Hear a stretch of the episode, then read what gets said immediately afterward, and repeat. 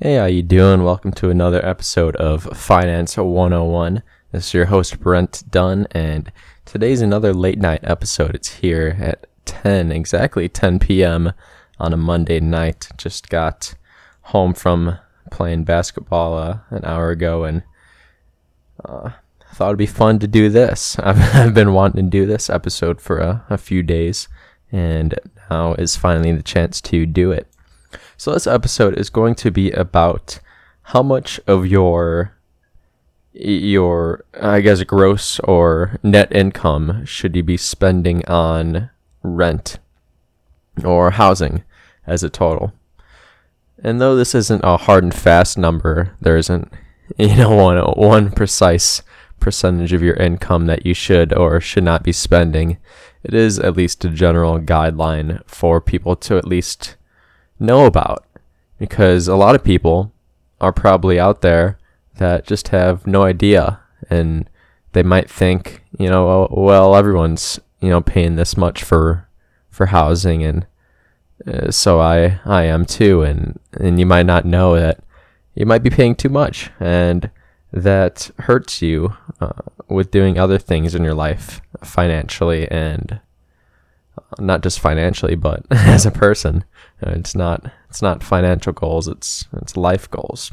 Before we get into it, though, I thought it'd be fun since I did the me and Zach did the crypto, the Bitcoin podcast last episode to start each episode with the the price of Bitcoin.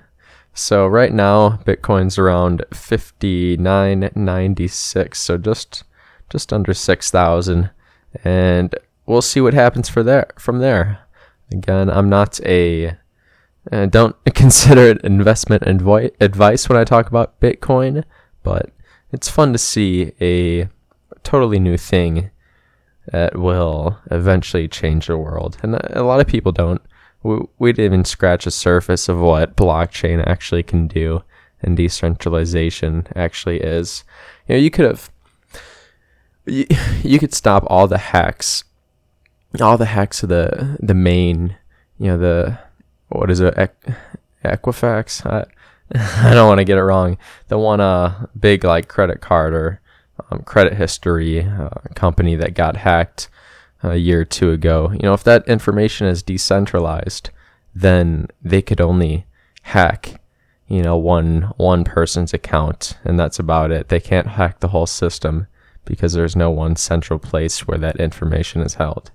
And there's so many so many more things like for I'm thinking about even driver driverless cars. You know, they're going to have to operate on their own kind of internet, you know, internet of things. And in order for it, it you know, to the best way I think for them to not be able to be hacked, you know, what if someone gets in there and tells the whole the whole system every car turn left now. you know, every, half the world would die if if you just did that. And in order for that to not you know not be hackable or not to get a virus in the system, I guess you have to decentralize it so that there's no single point of failure. You know, the great thing about decentralized money like Bitcoin is there's no single point of failure.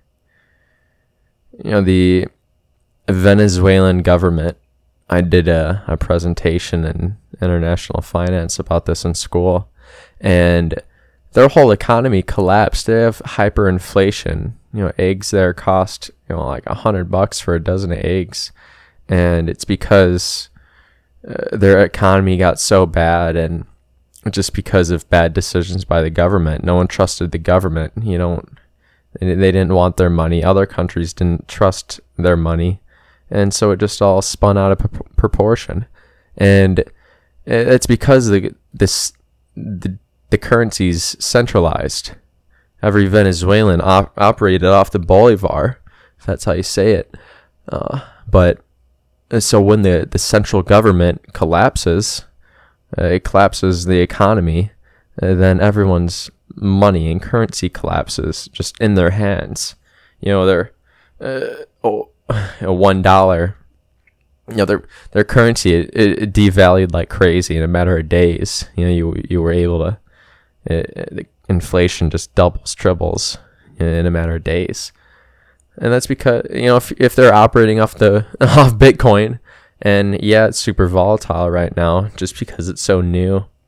You know, it got down to one before in the early days. Like it got up to like three hundred dollars or something, and then it went all the way down to one cent. I hope that's somewhat right. it was at least a hundred. I think it was around two eighty. It was around there, and it went down to one cent.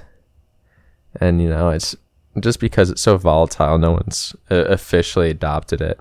And the the Winklevoss ETF that we were talking about on last episode was vetoed, I guess, or canceled. I saw some some tweets about it on about some uh, traders, crypto traders I follow on Twitter. So with that being said, I just want to want to talk about that. People don't understand what decentralization and blockchain is going to do for the world, and we're just scratching the surface. You know, it, it makes every everything tradable on a very minute, very uh, precise uh, scale, I guess. And that could be so uh, important for a lot of different things, a ton of different things. So, with that being said, we're going to go into the topic of discussion today. So, it's about how much of your income should you be spending on your renting, and and by by rent I mean your housing. If if you have a mortgage, or you know if you're in an apartment, or if you're renting a house, how much of your how much of, as a percentage of your income should be going towards that. And that includes utilities and water and HOA fees if you have them. It's homeowners association. So everything everything involved with you living in that place.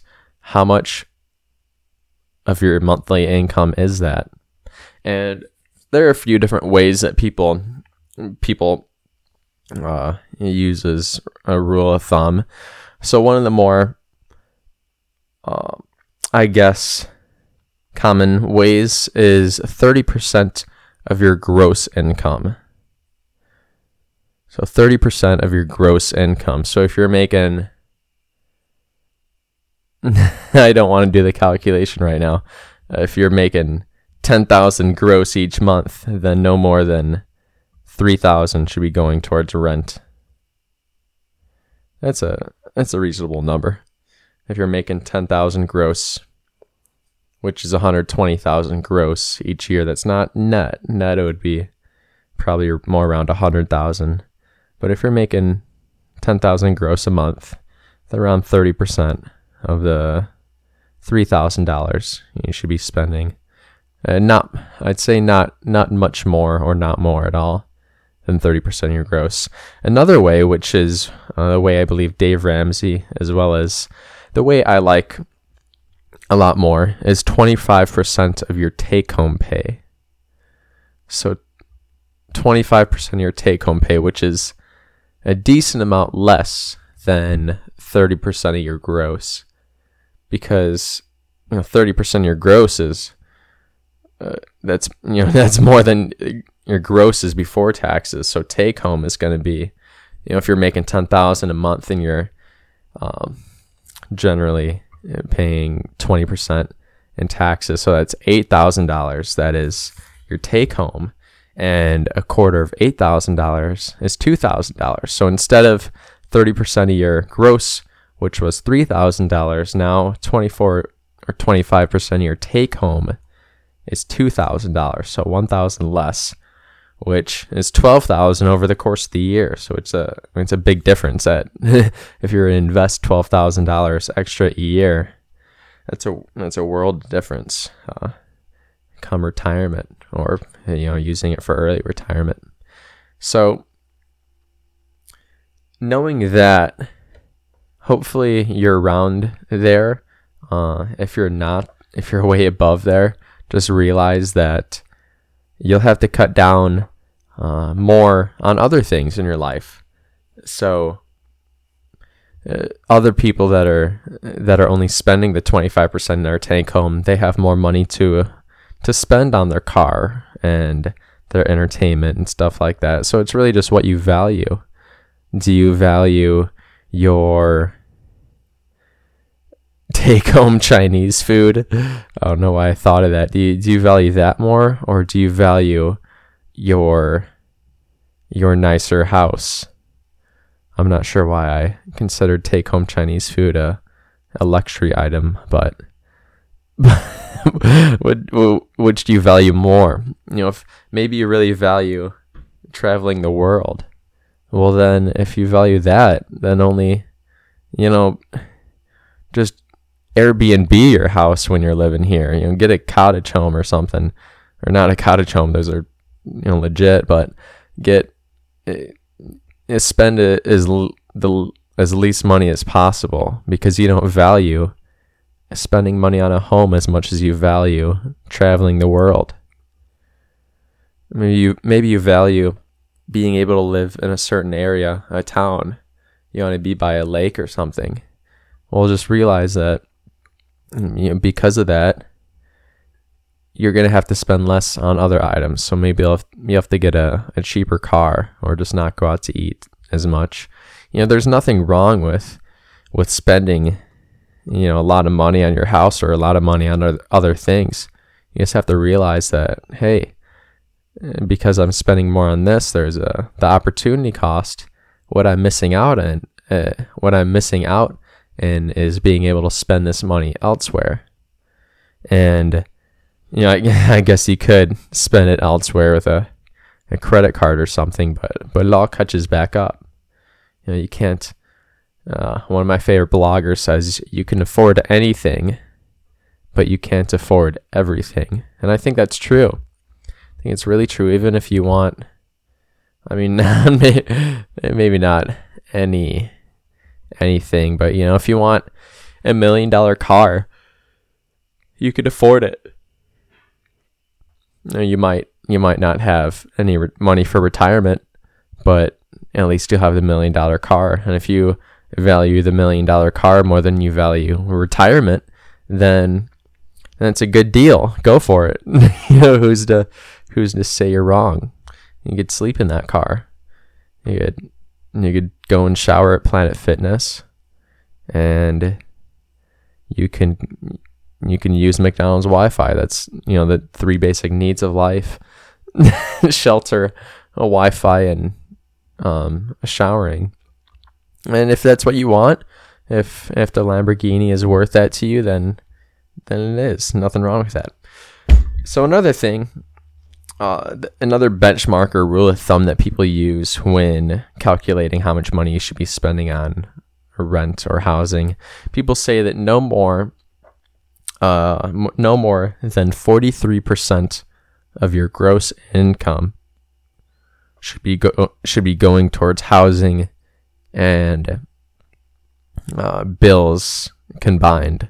And by bills, I mean uh, credit card bills and student loan payments and and other other bills that you have. So no more than 43% of your money should be going out for for basically liabilities. So if you don't have any I mean that's well that's I'll say this that's just that's only if you have a lot of a lot of uh, uh bills and stuff. I mean, it's not that much, only 13% more, but I'm not saying to just go out and, and spend 43% of your gross income on a house just because you don't have any credit card debt.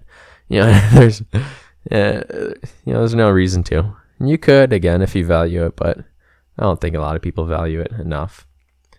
So, another rule of thumb for just general expenses uh, as a whole, just to, to know at least, is the 50 30 20 um, budget model, I suppose you could call it.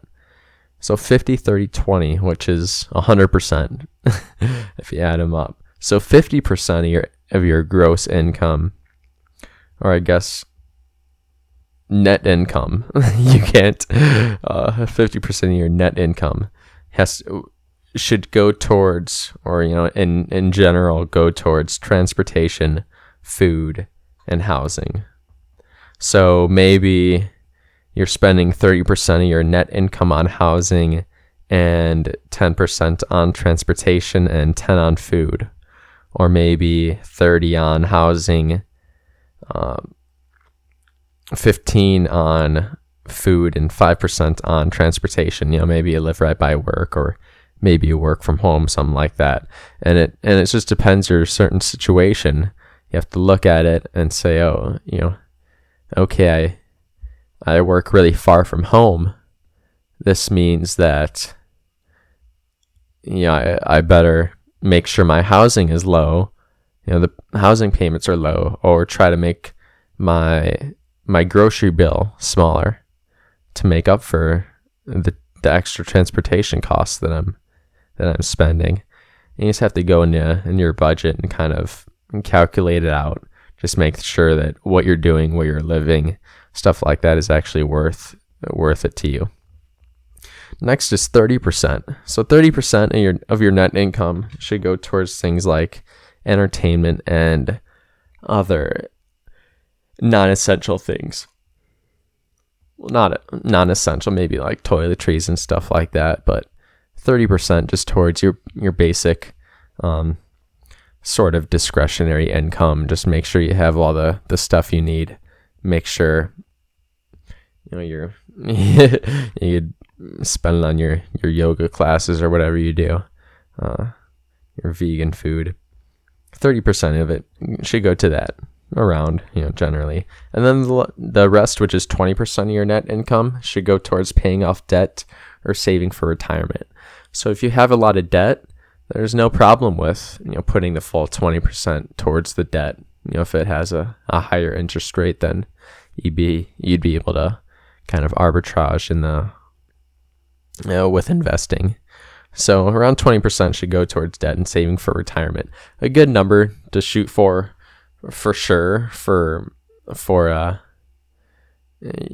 yearly, you know, net income uh, save for retirement is is 15% at least. You should be saving for retirement. And if you do that, um, I don't know what year to start that. I've always heard 15%, but I, I don't know what year people start that at. You know, is that, you know, 15% when you're 20 years old or starting at 30 years old? But I'll just say that uh, um, if you need to know how much you be you should be saving, just come to me. I'll I'll help you help you figure that out for what kind of lifestyle you want to live in retirement. And now, so 50 30 20 50 transportation food housing 30 entertainment non-essentials and 20 pay off debt and save for retirement so with that being said just remember 25 you know around 25% of your net income should be going towards housing or uh, you know less is less if you could if you could do so. And you know hopefully no more than 30% of your gross. The reason why it's 30% of your gross income you know why it there's actually a reason why why people say 30% of your gross which is the more of the the the number that uh, mortgage companies use i believe is because back in 1981 i believe uh, the government use that as the the number for to see what people qualified for government housing, you know, the discounts for government housing. So if you're paying more than 30% of your gross income on housing, then you'd qualify for for some discounts or however that works exactly. I'm not sure. I'm I don't want to talk too much just cuz I don't know about it, but if you're if you're paying more than 30%, that's that's not good. And so many people, I was looking online, so many people are paying even half of their gross gross monthly income on rent. And that's just you know that's just unsustainable. You know, you're not you're not going to be able to save for the future when that happens because you're right there you're paying 50% just on just on housing. That means that means your housing or your your transportation food would probably be the that would end up being the in the 30% column when I'm I'm talking about the 50 30 20 right now. So f- the whole 50 is housing. That means transportation food and entertainment and non-essentials would have to make up the 30, which is impossible, which means it would it would uh, pile over to the the extra 20% of your money. So instead of being able to pay, pay off debt and save for retirement, you'd be spending all your money on the the here and now. And be, because of that, you're just not able to save for retirement. You're not able to retire at a decent age. And, you know, maybe, uh, you know, nothing's wrong with work until you're 75. You know, I, I'm an advocate of that. You know, if you're doing what you want to, what you want to do, then work till you're 75 or 80. You know, people are going to be living till, you know, 150 years old pretty soon just because of, of science. So, you know, if you, you know, maybe that works out for you. Just know that it's a little more dangerous, you know, having to rely on working and being healthy until you're 70 or 85 years old. Just realize that it's a lot more dangerous. And what if you get sick at 80 and you don't have an emergency fund? You don't have a backup plan for what to do when you get sick. You know, those are all just things to think about.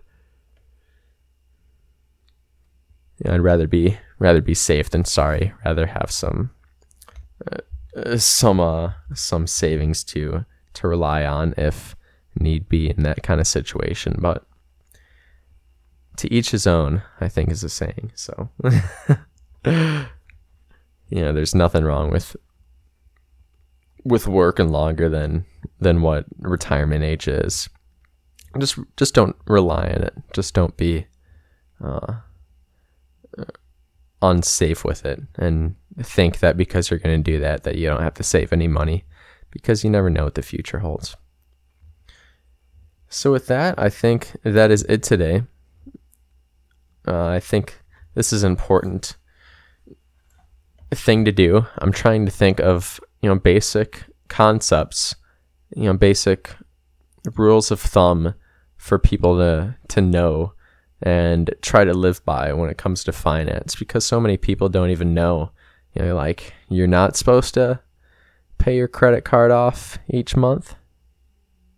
You know, things like that. because and then you know, if you're if if you have that mindset, then you're just never going to be able to to save and retire because, you know, if, there's no way to invest if you have a credit card balance. Whatever whatever money you're investing in the market when you have a credit card balance, you know, unless if you're investing in crypto and in the fall of 2018, quarter four or 2017, I mean, in the fall of 2017, where where the only the only way was up. You know, unless you're doing that, there you can't be investing for retirement if you have a credit card. Credit card, uh, bills, credit card payments, you know, unless if you're using them to to arbitrage the system like I talked about in a previous episode about using about using credit cards for your to your advantage which yeah still not enough people are doing it not enough people are using it and I think as I saw by the the stats of that show of of the listener retention people people uh people really liked that one and people learned a lot. And it's such an easy way to, you know, if you're buying a fridge, you might as well just go get a credit card and save a hundred dollars on that fridge, and you know, boost your credit score in the long run uh, as a byproduct. you know, might as well. You know, it's you know when you learn things like that, it's it's stupid not to not to take advantage of it. I don't want to say stupid, but you know, it's it's uh it would behoove you not to take advantage of of things like that. And if you don't know what I'm talking about, go back a few episodes. Something about credit card uh, hacking, and you know, there's so much stuff. If you actually travel, then like the travel reward points are you worth even more than the the bonus 100 or 150 dollars uh, that you get from the ones I talked about, I believe. But I don't I'm not traveling right now, so I'd rather take the the bread. So that's it for today. I always, um, I'm just gonna stop saying that's it for today because it never is, but this time it really is. So I'll try to try to make one tomorrow. I'll put a blog, yeah, I'll put a blog post about this episode, just a really short one. Uh, are free to look at if you want to come back to it, or if you just don't like listen to the podcast, just go read that instead. But I think it's too late now since we're already 20, 25 minutes in. so that's it for today. Peace out. This is Brent Dunn, Wholesome Financial, and talk to you later.